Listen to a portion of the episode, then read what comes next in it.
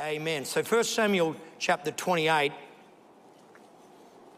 Pastor Wayman Mitchell, uh, who is the founding pastor of our fellowship, he told a story, a very intriguing story years ago. He, when he got to Prescott and began to see revival happen and break out in that church, lots of young people came in. It was uh, a part of the Jesus People movement and he says that after a period of time, I think it was a, maybe a couple of years uh, pastoring that church, he began to feel inadequate.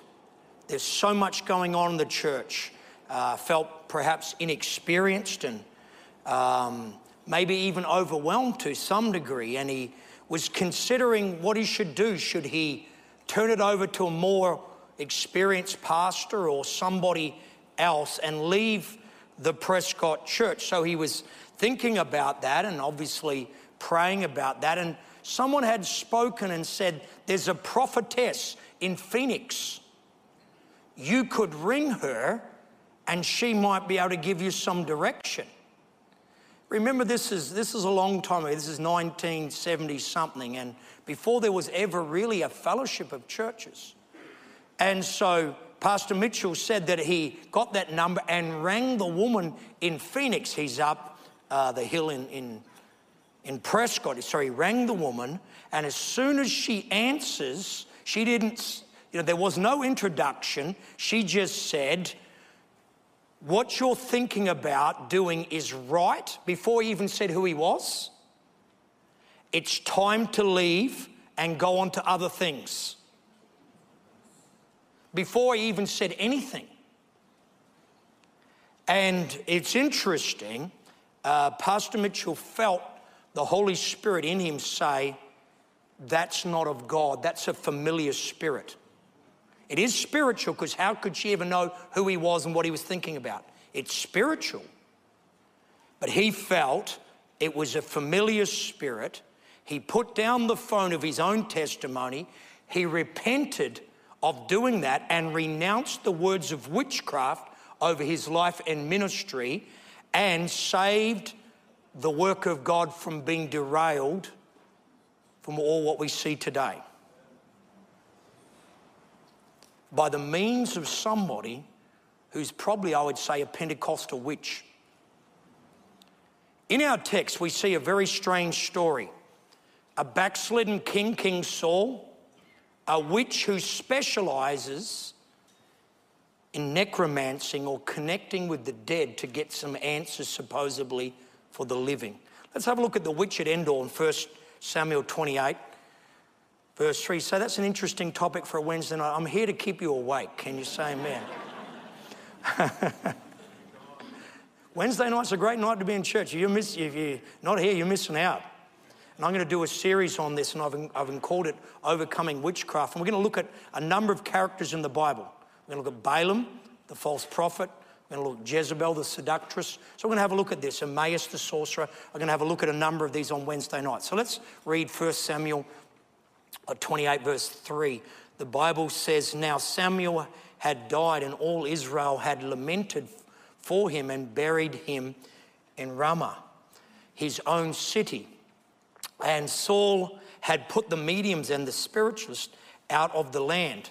Then the Philistines gathered together and came and encamped in Shunem. So Saul gathered all Israel together and they encamped in Gilboa. When Saul saw the army of the Philistines, he was afraid and his heart trembled greatly. And when Saul inquired of the Lord, the Lord did not answer him, neither by dreams or by the Urim or by the prophets. Then Saul said to his servants, Find me a woman who's a medium, that I may go to her and inquire of her. And his servants said to him, In fact, there is a woman who is a medium at Endor. So Saul disguised himself and put on other clothes, and he went, and two men with him, and they came to the woman by night. And he said, Please conduct a seance for me and bring up for me the one that I shall name to you.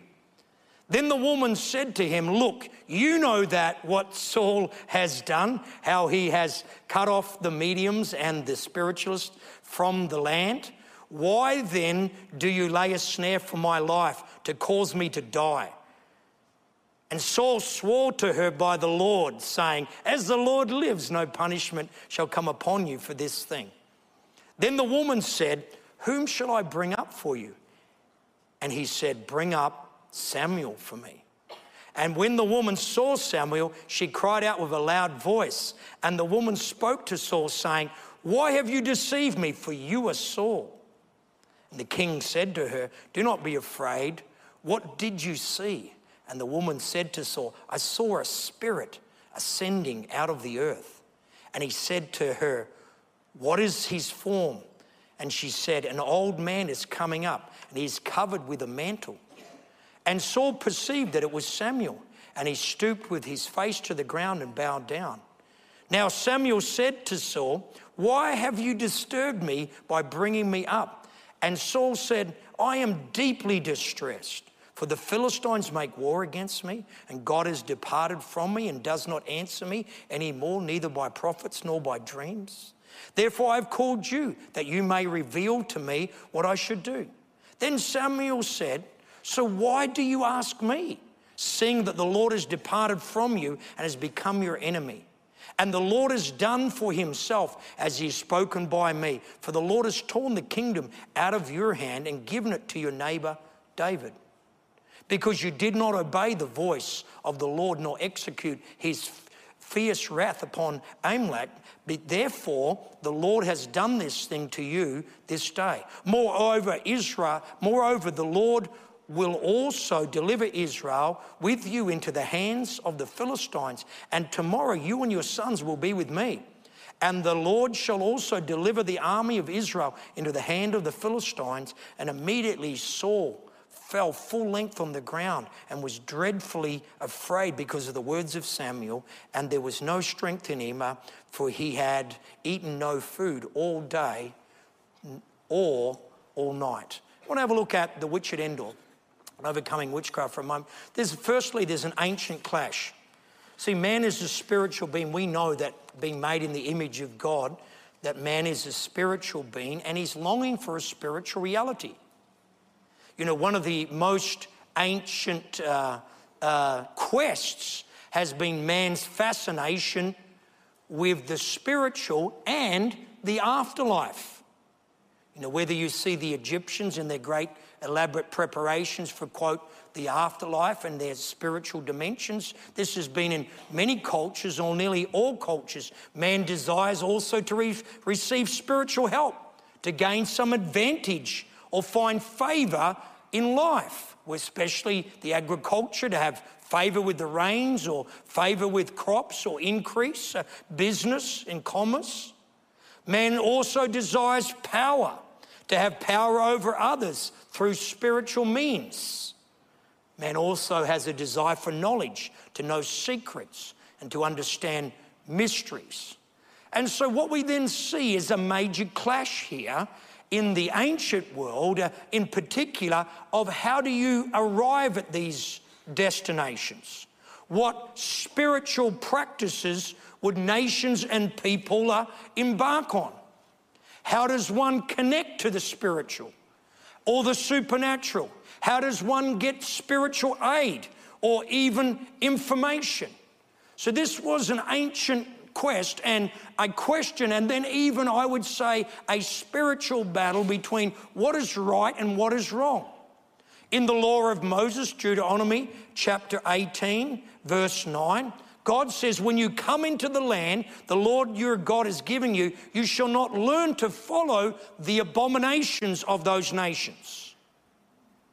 There shall not be found amongst you anyone who makes his son or daughter pass through the fire or one who practices witchcraft, a soothsayer, one who interprets omens, or a sorcerer, one who conjures spells, a medium, a spiritualist, or one who calls up the dead.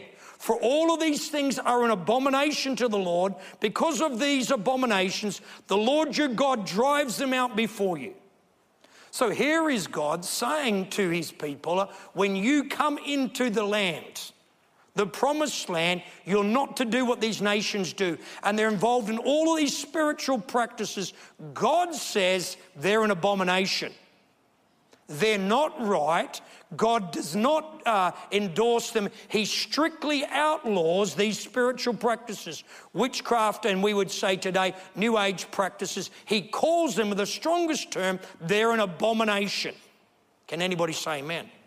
So, where we are in our text, verse 7, the Bible says, Amen. Then Saul said to his servants, Find me a woman who's a medium that I may go to her and inquire of her. And his servant says, In fact, there is a woman who's a medium uh, at Endor. God's word translation. God's word translation says, Saul told his officers, Find me a woman who conjures up the dead, a necromancer and I will go to and ask for her services. And they said, There's a woman at Endor who conjures up the dead. So, what is necromancing? The, the idea here is one who invokes the dead through uh, sorcery.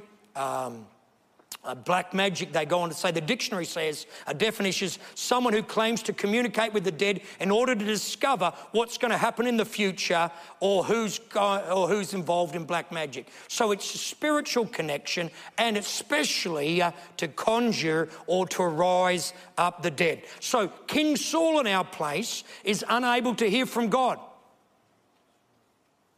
He's saying that he's trying to seek a means to find out from God the prophets or the uh, uh, dreams or uh, the, the Urim. He mentions those things. We know that in uh, Old Testament days that someone like Daniel had incredible dream ministry. People went and Daniel was able to interpret the dreams of those who were in jail or interpreted dreams. Uh, uh, that was part of his gifting. We see Joseph, we understand that as well. And the Urim was the priest, had the uh, divining stones by God, and they would be able to give God's direction. We understand Samuel was the prophet under with Saul, and he's now dead. So Saul now is not hearing from God. You say, why is he not hearing from God? He's anointed as king over God's people, but he's been unfaithful to the Lord. He didn't keep God's word. Uh, he was unfaithful to God's word, and he's not hearing from God uh, uh, at this time in his life as he has in the past. And you know, there's usually a reason for that. If you and I today are in a place and you haven't heard from God in a while, a long time, there's usually a reason. Let's have a look. Um, verse 15 of our text Samuel said to Saul, why have you disturbed me to bring me up? And Saul answered, I'm deeply distressed, for the Philistines make war, and God has departed from me and does not answer me anymore by prophet or by dreams. So he's compromised, he's corrupted, and I would say he's backslidden. Can a person backslide? Yes, they can. Now, because he can't hear from God, he has now not a spiritual connection to the Lord God of creation, the Father God in heaven. He now turns to other spiritual avenues, other spiritual means of or sources to get uh, spiritual help. Verse 7 Find me a woman who's a medium that I may go and inquire of her, or find me a woman who conjures up the dead. Uh, and I want you to ponder this for a moment and note well, Saul is now doing something that he possibly never dreamed he would. How do you say that? Or why do you say that, Pastor? Well, the Bible actually says, even our text, verse 3, Saul had put the mediums and the spiritualists out of the land. He'd banned them because he knew uh, the law of Moses. God says, in the promised land, the land of Canaan, which is now the land of Israel, you're not to have those people. So, he, on his good uh, early days of fully following God, he put those things out. He said, You know what? They're not to be in the land. He banished them out of, I would say, conviction. And now he's at a place where he's seeking out a witch, a medium a necromancer to try to get direction on what to do in life. Can I say to you that when we, when we go down the road of compromise and sin, it always takes you further than you'd ever expect. You always go further. You'd ask Saul when he put the decree out, put all the, put all the, uh, uh, the, the mediums and the spirits, put them all out of the land, and, and he would have said, Saul, uh, one day you might need them. He goes, You've got to be kidding. I have the prophets, I have the, the priests of the Lord, I have my own relationship with God. You've got to be kidding. But here he is. Because sin will always take you further than you expect. I want to look, can, secondly, then at the necromancer. See, in the New Testament, there's a group of people, you know, two main groups of people. The, the Pharisees were very well a prominent uh, religious sect, but there's also the Sadducees. And the Sadducees was, you know, a, a, a sect uh, in the Jewish religion. But one of, their, one of their belief structures was that there was no resurrection. And we know that because they came to Jesus one time. Remember when they came to Jesus? And, and they give a hypothetical. Be careful of hypotheticals. They come out in a hypothetical. So, you know, there's a woman amongst us, and, you know, let's tell a story. And she married a guy, and he died, and then she married a brother, and he died, and she went through all seven of them, and then she died. That's a strange story. Can you say amen? And they go, Who will she be in the resurrection? And the scripture marks the Sadducees don't believe it. It was a gotcha question. They were just wanting to entrap Jesus, weren't they? But how many know he's smarter than them, these guys? It's not his first rodeo with religious people, is it? Right? And Jesus answers in Matthew chapter 22, verse 29, and Jesus said to them, You are mistaken, not knowing the scripture nor the power of God. Good answer, Jesus. He goes on to say that in heaven or in the eternal life, there's no giving or taking in marriage like the angels of heaven. So it's kind of saying there's no marriage in heaven, and some people are saying, thank God for that.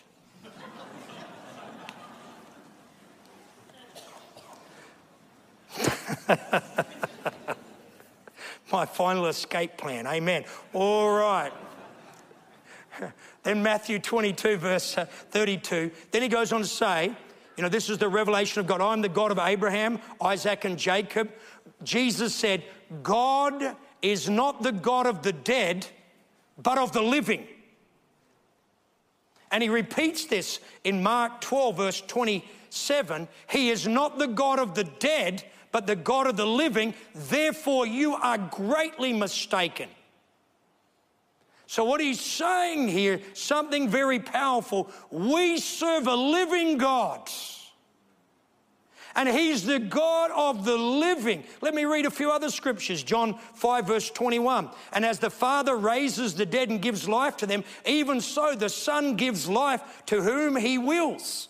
John 11, 25. Jesus said to her, I am the resurrection and the life. He who believes in me, though he may die, he shall live.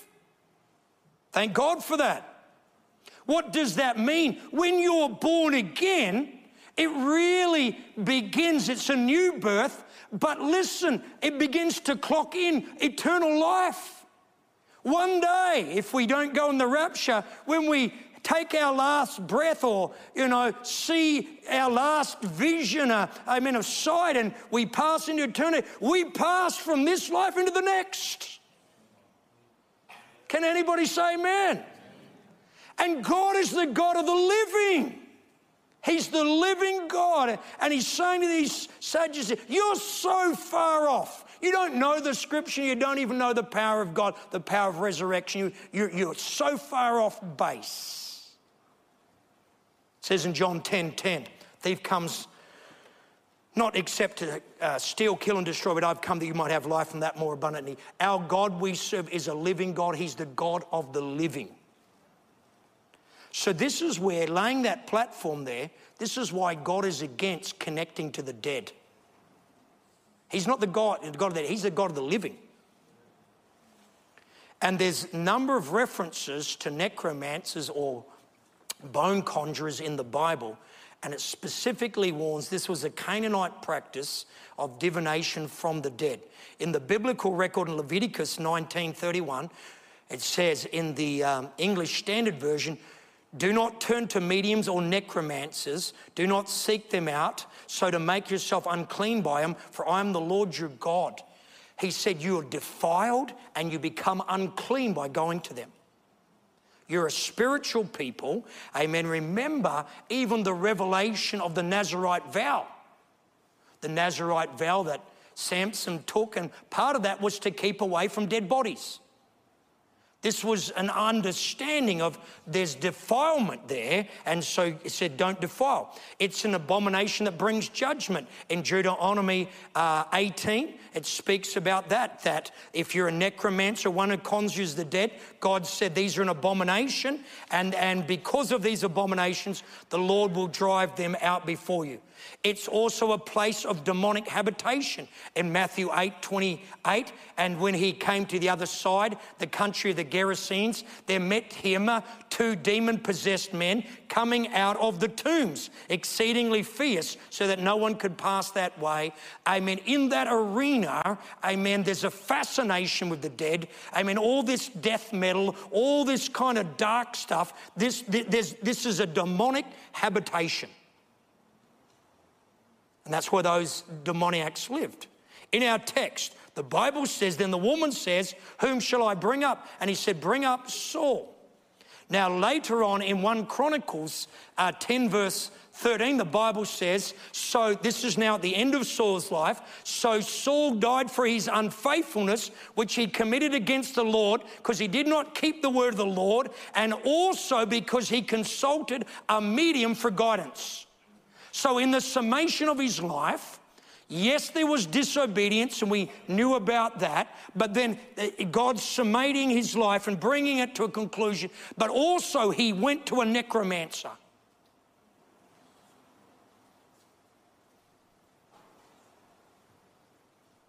And it's saying here this is wrong before God. It's interesting as you study this out, many Christian writers reject the idea that humans can bring back spirits of the dead, and they interpret such appearances as disguised demons, thus merging necromancy with demon summoning, so summoning demons. So I can understand what they're saying here. This is where, on the whole, I think that's correct, but this is where our text is so unusual because God allowed Samuel to go and speak to Saul.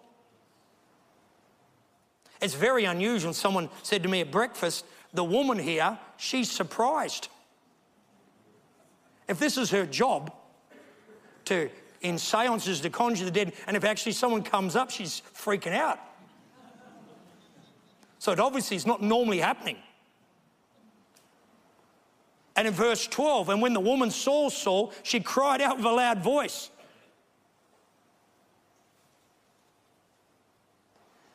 But what I want to make a comment here in, in verse 18 of our text, because death begets death as life begets life. Let me read in verse 18. Because you did not obey the voice of the Lord your God or exercise his fierce wrath against Amalek, this is what Samuel's saying to King Saul. Before the Lord had done this thing as it is to you this day, moreover, the Lord will deliver Israel with you into the hands of the Philistines, and by tomorrow you and your sons will be with me, and the Lord will deliver the army of Israel into the hands of the Philistines. So, what Samuel's saying here is tomorrow you're going to be dead, you and your sons.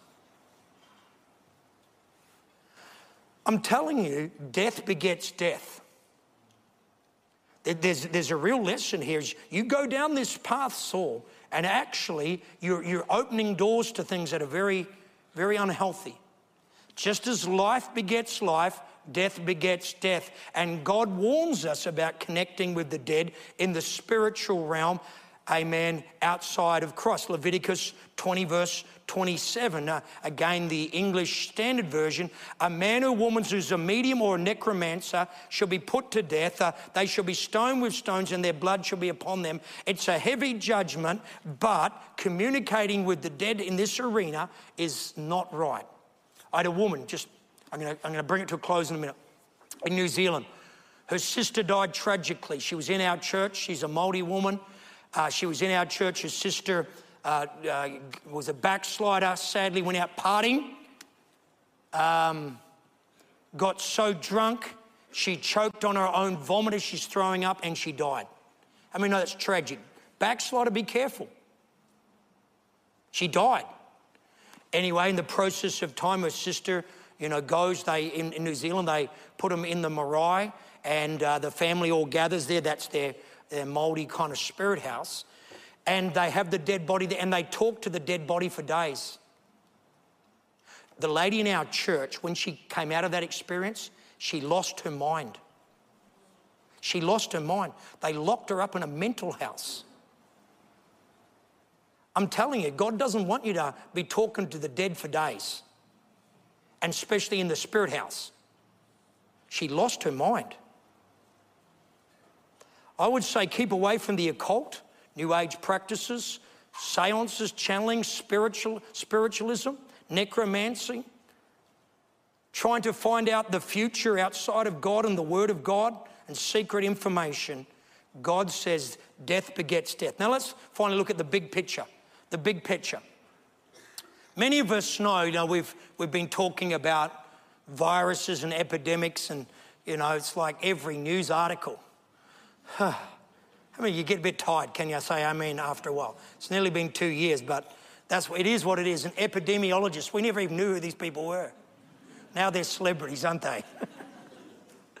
anyway, way back in 1869, there was a lady named Mary Mullen, and she was uh, born in Northern Ireland, and she uh, came at 15 years old and immigrated to the United States and lived with her uncle and auntie for a time and worked as a maid and a cook for affluent families in New York.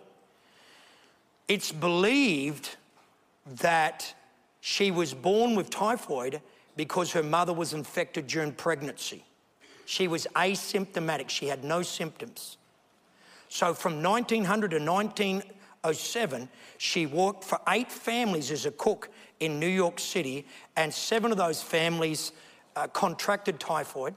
Uh, then it goes on, she went to another employee and they got it as well. And in, in 1900, 1901, uh, she went, um, moved to Manhattan. Uh, family members there, there was eight family members, seven of them contracted it. Uh, then 1904, she was hired by a prosperous lawyer uh, to, to work in his house, and soon four of the seven servants in the house became ill. And in the end, they say this lady, Mary Mullins, they, they, know, they, they called her Typhoid Mary, infected 53 people. They actually locked her up at one stage and people stopped getting infected.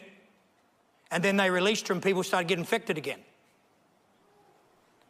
And the phrase typhoid Mary has become known as someone uh, who's either knowingly or unknowingly spreads a disease or something undesirable. Everyone she came in contact with got ill or died. Do you know there's some people spiritually like this? Pastor Payne preached a sermon, Connect the Dots. I think that was a conference, wasn't it? Powerful sermon. Do you know, as the church grows and as you see the development in the book of Acts, you see that there's an arm wrestle in the spiritual arena. That there's those that traffic in the supernatural outside of the Spirit of God, like Simon the sorcerer, Acts 8. Like the woman with the spirit of divination, Acts 16 like Jezebel in Revelations chapter 2, verse 20 and 23. So you see, they come into the church like a fifth column and begin to infect other people. I had a service, an interesting service one time, and this is a period of time ago. I had an evangelist, and he's just standing there and he's scanning the congregation, and he saw a certain woman, and he's and they said, Who's that? And I said, Well, you know, don't give a word to her. I said that because, you know, I, I had my alarm bells about her. And he goes, Pastor, I'm telling you, I, I, I, I wasn't planning to. I believe she's a necromancer, she's a witch. And I said, Well, that's interesting because that's kind of what I thought as well. So as churches begin to grow and develop, there's, there's different dimensions here. And we want to be mindful of that. This is throughout the Old Testament and New Testament record. So I want to bring it to a close. We have a couple of minutes. A bringer of life. So, what does the church do? How does the church respond? And we'll look at different biblical examples next few Wednesdays. But firstly, there's a call to repent.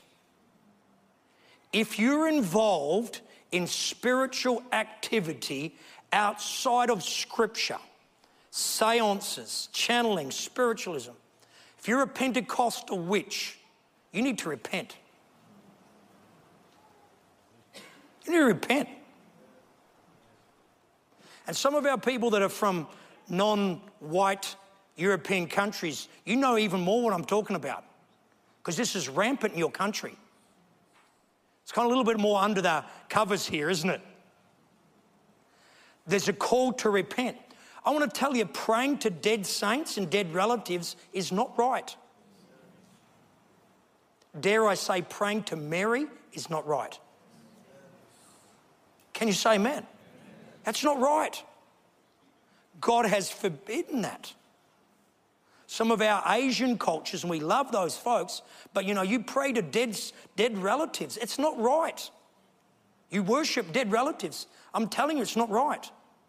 God has forbidden. We need to repent of that. Then, secondly, Amen. In Revelation 2, verse 20, nevertheless, I have a few things against you. You've allowed that woman Jezebel, who calls herself a prophetess, to teach and seduce my servants. And so, what Jesus is saying is the church can't allow this to happen. The church can't allow this to happen. We need to say, this is not right. The pastor's job, he's a gatekeeper, a shepherd, and amen, keep that out and defend the flock. Amen. And that's exactly what we do and we should do. The Bible says in Psalm 23, verse 4, Yea, I walk through the valley of shadow of death, I will fear no evil, the good shepherd, because you are with me, your rod and staff comfort me. You know, the good shepherd should have a rod and a staff. And, and the rod is there is to, to deal with the wolf. That's what it's there for, the Bible says. that comforts every believer because the house of God, amen, needs to be a place of life and blessing.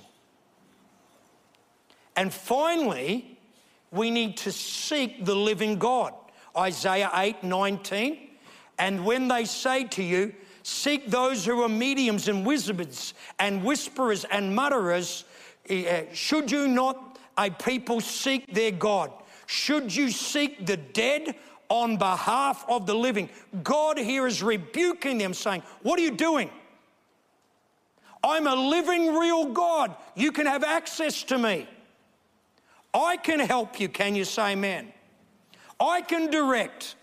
I can give you guidance. I can give you insight. I can give you spiritual connection. We serve a living God, a living relationship. We have a living faith. The problem is, is when people lose their connection to Christ and God. Just like Saul. And they start looking for this in other places. This is what Saul did. So the answer is you can renew if God's not speaking to you, or if you haven't heard from Him in a long, long time, you hear people from time to time, Pastor, I'm just not getting fed. Or the person right next to you is getting fed. They're actually getting fed, they're, they're pretty large spiritually. You're not hearing from God? Maybe somebody, death begets death. Typhoid Mary, whoever she got around, she just infected. And to some degree, you know, it was a strange situation. But on the same side of the other side of the equation, life begets life. When people have the life of God and Christ, whoever they get around just begins to bring life, don't they? And our God is the God of the living, a living relationship, and a living faith. What about you tonight? Do you have that living, vital relationship with your God? Where do you go for guidance and direction? Where do you go for that spiritual connection that you need? Where do you go for answers? Where do you go for empowerment to empower yourself? The Bible says there's a right way and there's a wrong way. That's the lesson that we learn from the witch at Endor and from Saul. Let's bow our heads in a word of prayer tonight.